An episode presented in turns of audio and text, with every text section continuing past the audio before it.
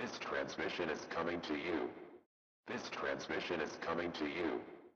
This transmission is coming to you. Welcome to your Deep Dive for Truth. Everyone out there is searching for the truth, but sometimes the truth hurts. It can have repercussions that are detrimental to the health and safety of you and your family. The first thing all truthers need to know is that the system will always try and discredit the information provider when said provider start informing the general population and get too close to the truth. Therefore, the Deep Dive for Truth team will be wearing their COVID masks to ensure we stay safe and anonymous while providing the opinions or facts that some of you may have never heard before. The desire for truth runs deep in all truthers.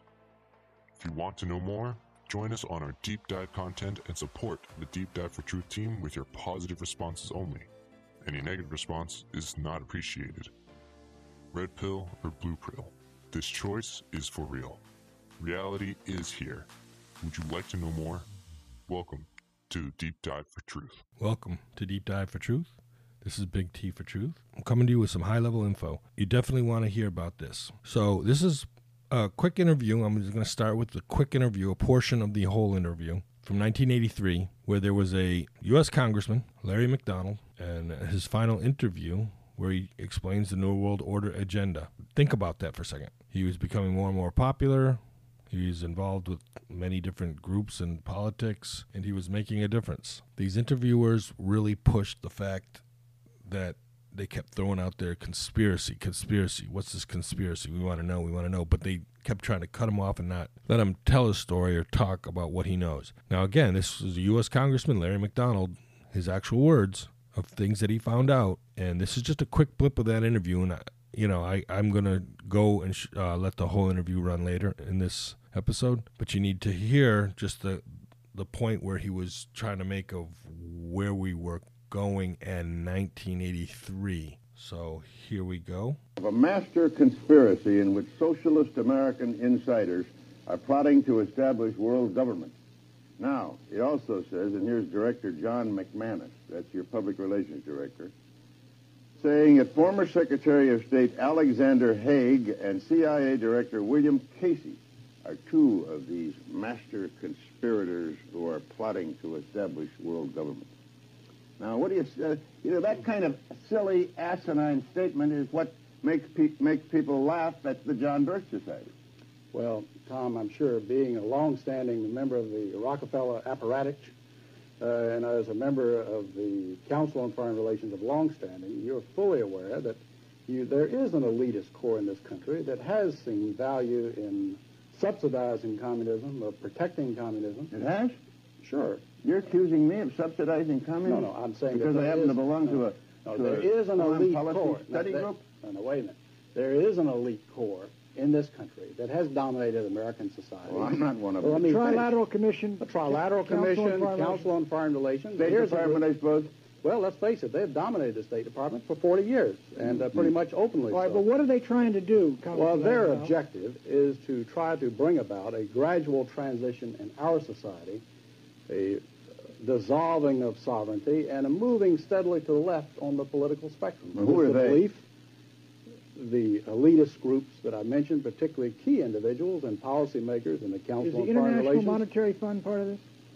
Well, I would say the International Monetary Fund has certainly been set up for the purpose of facilitating that transfer of sovereignty and transfer of wealth on the road. Right, we elected something. Mister Conservative. Let me just finish the point, right, because otherwise we're going to have a lot of un unanswered questions. That you are looking at a group that has worked to bring about a dissolution of national sovereignties on the road to world government. And certainly uh, you're familiar with uh, local professor Carol Quigley, who has been part of your club, in which he admitted all this. And he said in his book, Tragedy and Hope, the only thing I disagree is that we've worked to keep it a secret. So Larry McDonald was a Democrat from Georgia who, wow, who was digging in and, and finding out everything. And naming names and people, and he was actually on his way probably becoming more and more popular with all parties because he was for America and for the people. And it's already happened here in America, so it's already been done and established where you have no say in your countries. I respect everybody's sovereign nations. I respect everybody's God-given right to live and to be free And if you guys don't have that in your country, then most likely you've already been locked down in some point, unless you conform. The point is, is that you all have a choice still to make, because when it comes to the earth and it comes to our species, you almost uh, got to realize at some point that your species and your family's future and your children's future and the future of humanity has to come before everything else but God, because if you make you, the human species your family, it's God, family, country. So your beliefs in your divine being, family, and then country. So once you understand and establish that you're part of a species family, then that's where we come together. But this Larry McDonald, Democrat from Georgia, uh, today would probably be considered quite a conservative type Democrat, but he was making a, a huge difference. So let's talk about him for a second. So the man who would be president, his plane was shot down in nineteen eighty-three, actually after that interview. And it says here that the American people were lied to. After doing some research, some people dug up that the facts have shown that the plane landed safely, even though President Reagan at the time agreed with the Soviets that all on board uh, died in a crash landing. One of the men aboard was a Congressman, Larry McDonald, one of the few Doctor No's in Congress. McDonald was not only the president of the John Birch Society, but he was also on his way to becoming president of the United States, yet today ninety-nine percent of Americans don't even know his name. So there's people on board, very important to, um, I'm going to get that interview on later. So then people started digging up and getting the information. So here's a little brief overview. On Monday, September twenty-sixth, nineteen eighty-three, a delegation of seven Japanese and American officials arriving aboard the Japanese patrol boat Sugaro met a six-man Soviet delegation at the port of Nevelsk, basically with a Soviet delegation. Basically, they handed over all the shoes and footwear of the people that were on that flight and said that they had all crashed. Okay, so, and they handed over seventy-four percent of the flights, passengers, stuff. So where are the bodies?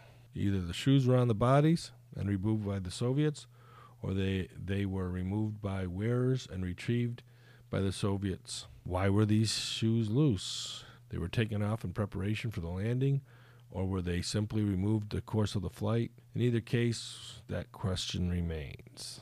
Is it really possible for so many shoes to be found and not one single person found to wear them? And if we should negate that all the shoes were taken off in preparation for a ditching, that there was no time to do so, or that the aircraft was in an exploded and too disintegrated condition to do so, then another question arises.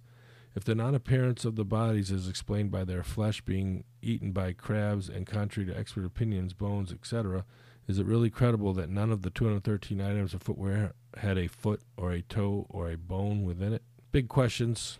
And then the people that did the digging says that they were captured by Soviets and brought into the country. Now, let's go about covering some stuff here. So it was Korean Airlines Flight double oh seven.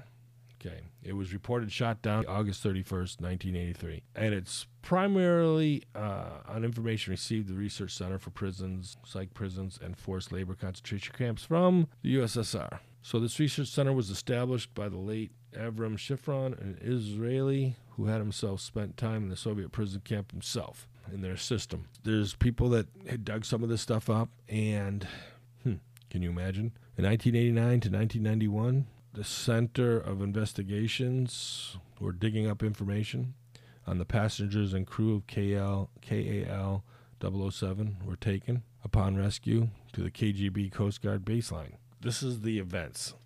Within a few days, everyone was taken to the K G B base, six hundred miles north of Vladivostok.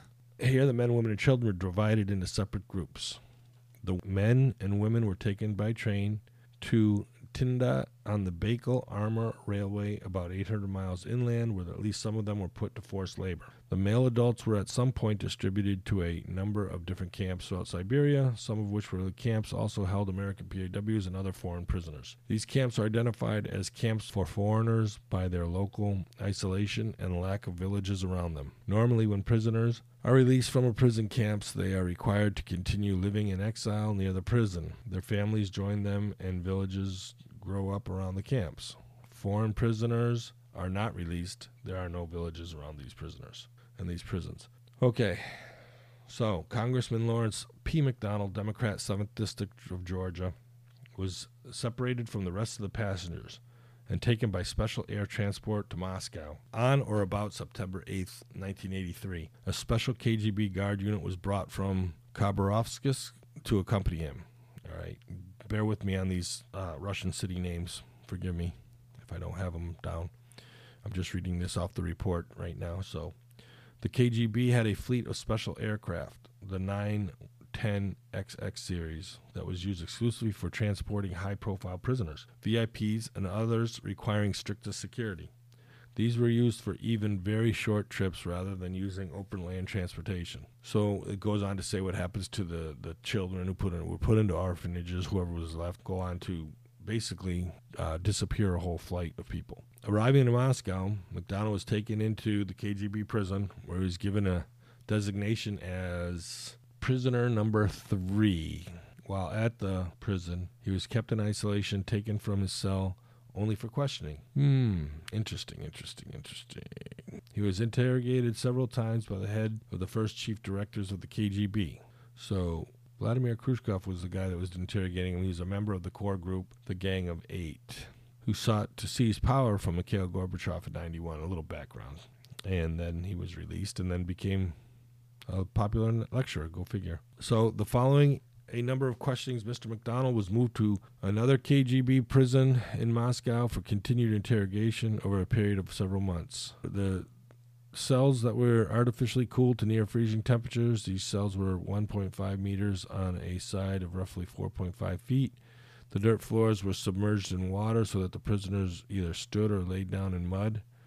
There might be a slanted bench against which the prisoner could lean, with his feet against the opposite wall. After a time in this other prison, Mister McDonald was then moved to a summer house under guard in Sukhanova, near Moscow, where the interrogations continued. Mister Shifrini, sources indicated that they had strong reason to believe that while in this safe house, McDonald was interrogated under drugs that may have eventually resulted in his identity loss. He was brought eventually to a prison in Karaganda, Kazakhstan, the region where the Soviets had important nuclear missile test ranges from similar installations. He may have been brought to this area to be interrogated by experts. There has been part of an effort to find out what he could say about the U S nuclear program and what he knew about the Soviet program. In early nineteen eighty-seven, former N S A agent Jerry Mooney testified before Congress the Moscow Bounty Program and the importance of Karaganda as a center of the Soviet nuclear program and in the area where certain highly skilled American P O Ws with technical knowledge were brought. Following his testimony, the world press focused on this area. In an apparent attempt to keep McDonald's presence their secret, he was moved in mid nineteen eighty-seven by special transport to a small prison near the town of Temirtau, also in Kazakhstan. The wardens of this prison identified him from a photograph that had been computer-aged to show what he looked like by at the time. It also showed a scar that runs from his left nostril to his left lip. Here he was given special treatment but was not allowed to communicate with anyone. In the summer of nineteen ninety, he was taken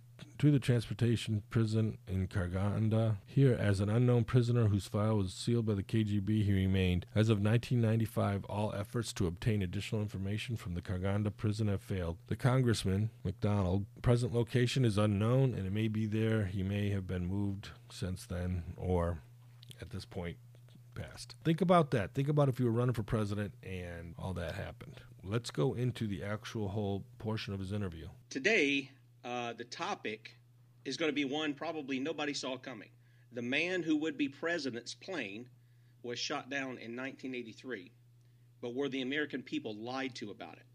Well, we know them. Our government has been lying to us for some time now.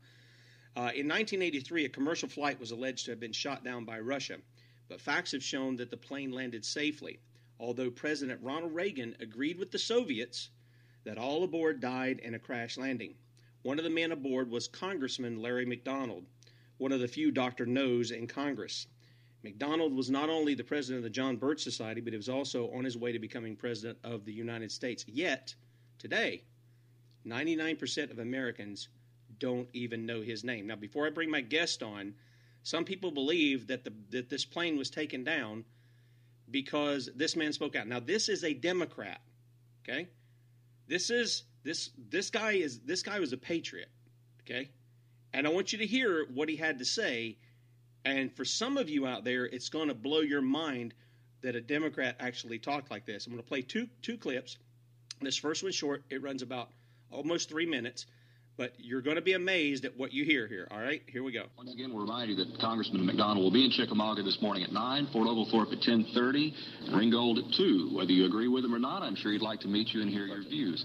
Uh, we were talking about the Atlanta papers a minute ago. One of the big complaints they have about you, and not just them, but, but people who are opposed to you say that although you do express your beliefs well, that you are not an effective congressman, that you're a lone voice in the wilderness, uh, you're a maverick, that anything you support is sometimes considered a joke by other congressmen. What do you think about those? Oh, it's very easy. To, all you have to do is ask for a definition of the word effective. Effective at what? Mm-hmm. uh, now, they say, oh, you mean effective at passing laws. Well, I personally believe that we don't need a lot more laws. I think we've got far too many laws on the books now. That's part of the problem. Our government is far too... We don't need more government, more laws. We need a lot less. I'm up there trying to dismantle a lot of this giant government. But let's stop and just think about when you, quote, pass a law, with the current attitude in the Congress, what do you get in a law today? You get either more spending or more taxes or more controls. That's the three things. So let me ask you, which do you want? You want more spending? Uh, I think we've got too much. Do you want more taxes? I think we're taxed too heavily now. Do you want more controls over your life? Does, does anybody say, hey, look, I really believe the federal government needs to control me. I want to be a slave. Please tell me how to run every facet of my life. I don't hear many people saying that. I think most people say, I think it's time we get the government off our backs and out of our pockets. Yes, I think the people who believe that the welfare state is a disaster, the people who are trying to slow down this humongous growth in the federal government and the stifling of the American dream, uh, these are viewed as the mavericks. These are viewed. Uh, Congressman Phil Crane is viewed as being not effective. Congressman John Ashbrook, one of the great Americans of this century, prior to his recent strange, tragic death, uh, was an individual who was constantly criticized as being not effective. And today, to be effective, you have to be one of those saying, more government, more spending, and more controls, more taxes. And I'm not part of that breed, and I'll uh, readily admit to that. Why do you think that the public, who most people say we don't want more government, I mean, almost everybody says that, we want less government. Why do they put up with increased government intervention? Why do they put up with it? I think that, uh, you know, Joseph de Maistre said, except he said it in French about two hundred years ago, that you get the kind of government you deserve. And I think that's true. I think the problem today is that we do not have an informed electorate. The average good person on the street, the average good citizen, black and white, Democrat, Republican, young and old, doesn't have the foggiest idea of what is going on and their response to it. Okay, and we're out of time, Congressman. We appreciate you coming. Wish Amen. we had more they time. Don't Another know, hours. And uh, people, many people don't want to know. They, they don't want to know these things. Now, this next clip is going to run a little longer, but you talk about somebody calling out communism.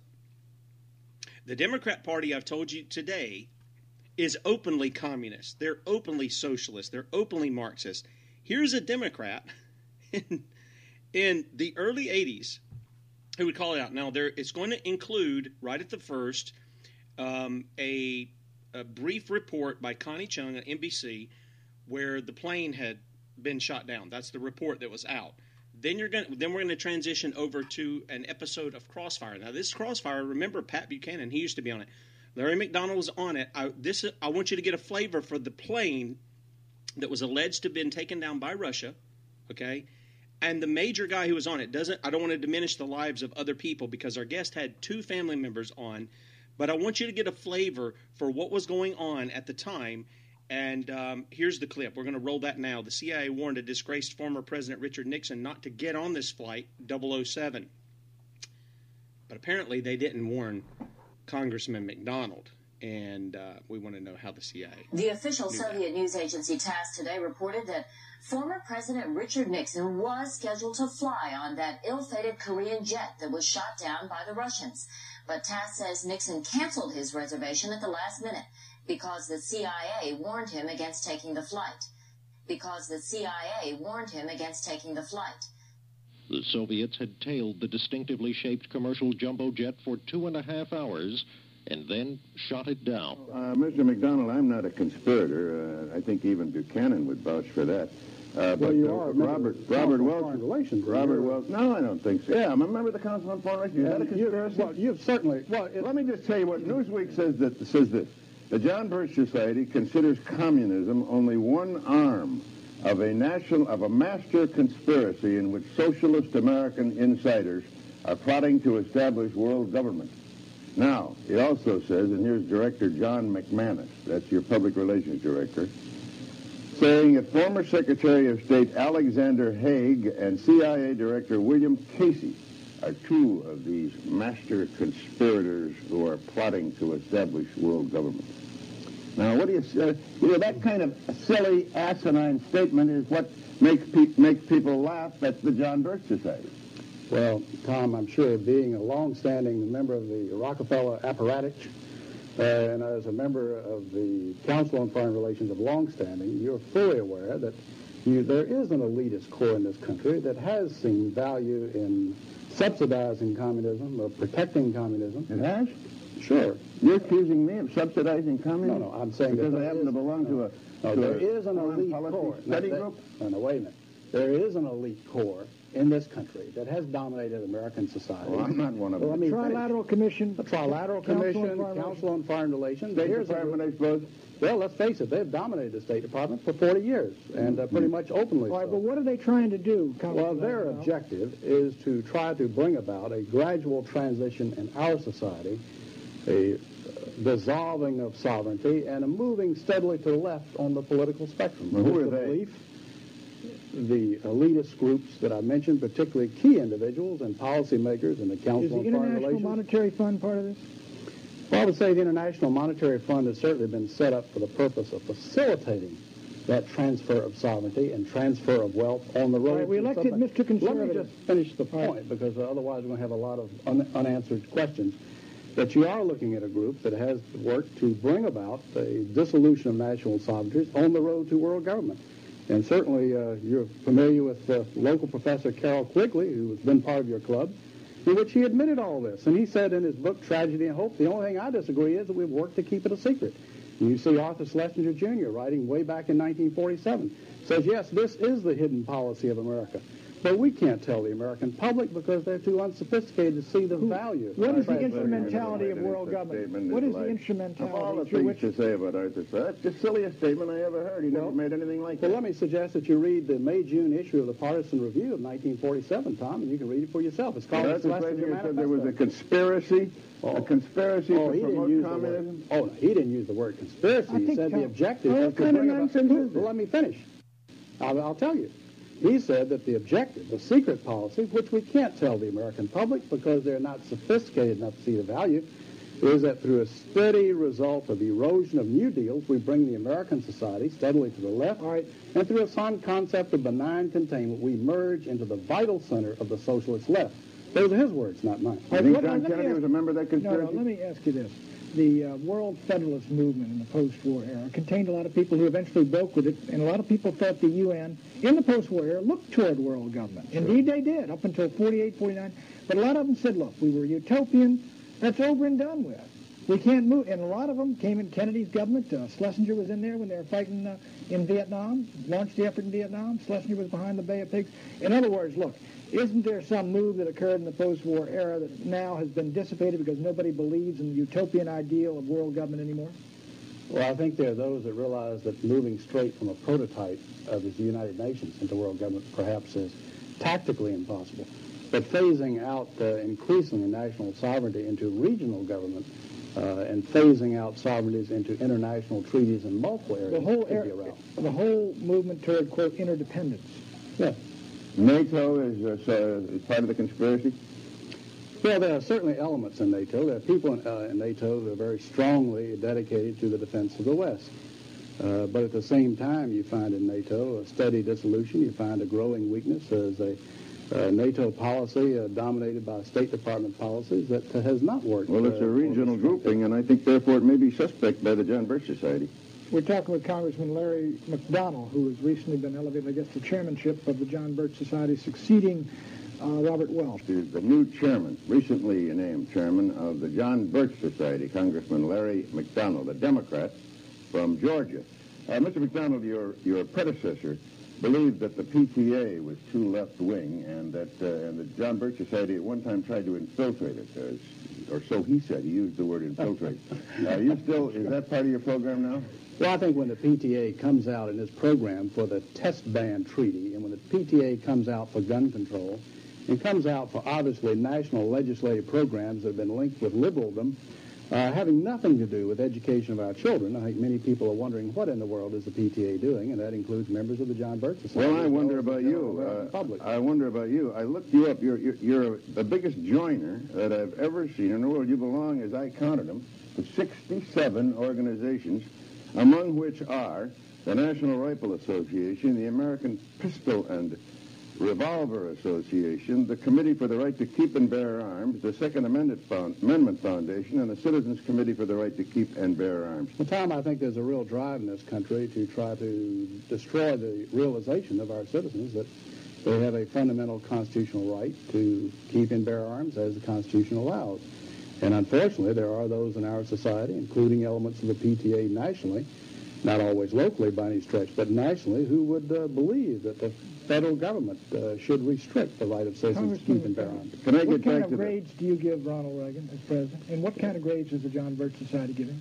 Well, I would say in his speeches, uh, Pat, you'd have to give him close to an A, B plus to an A, but in his performance, uh, what's most disappointing?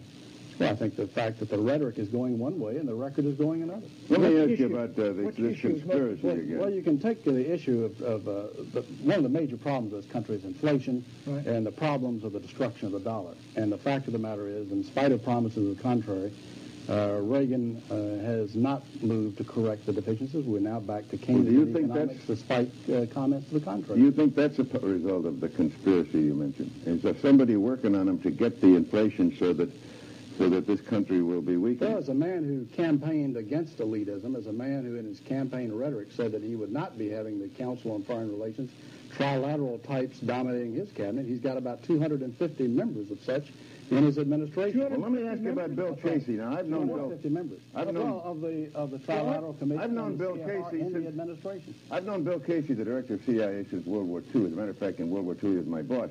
Now, you, you, you're a public relations director of the John Birch Society.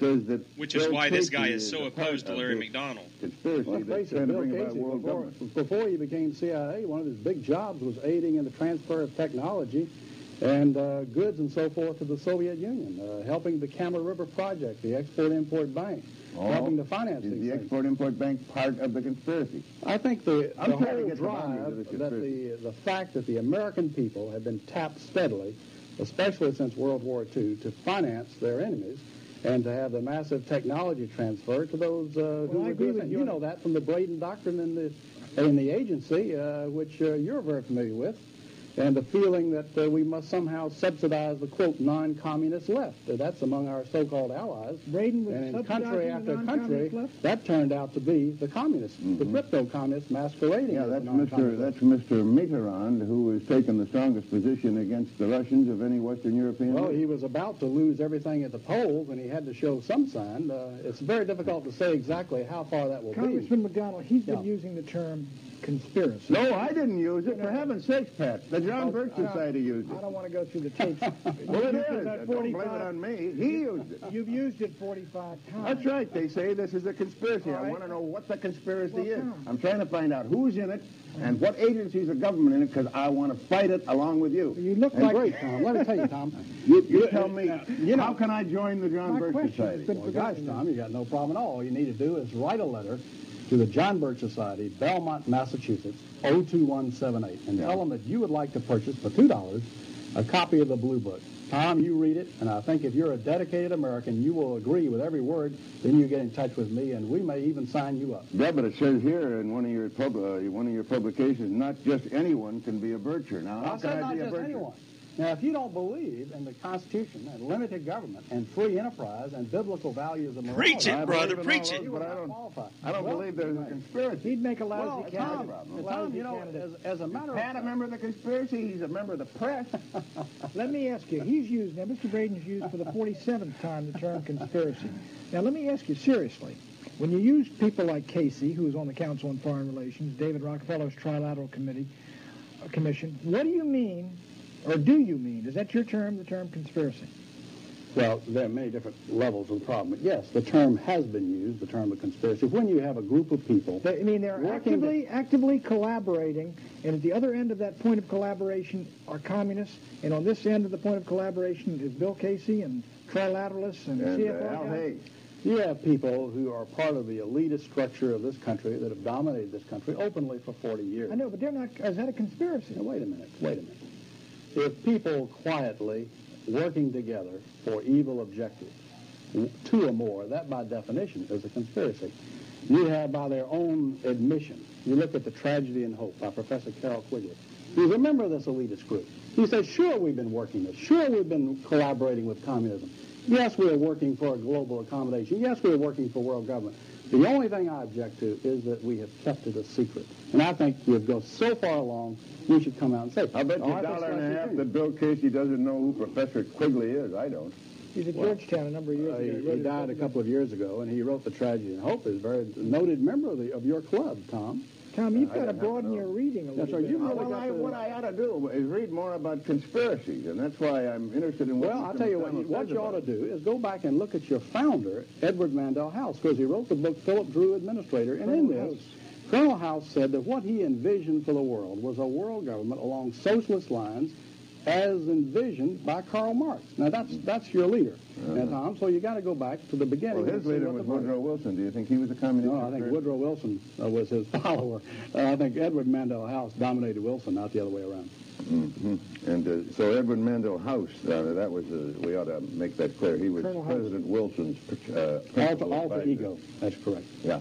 Uh, so he is the he is the real villain from which all these conspiracies... Uh, no, no, no, no. He is a major figure, Tom, but there is has been, unfortunately, in the West, uh, an element.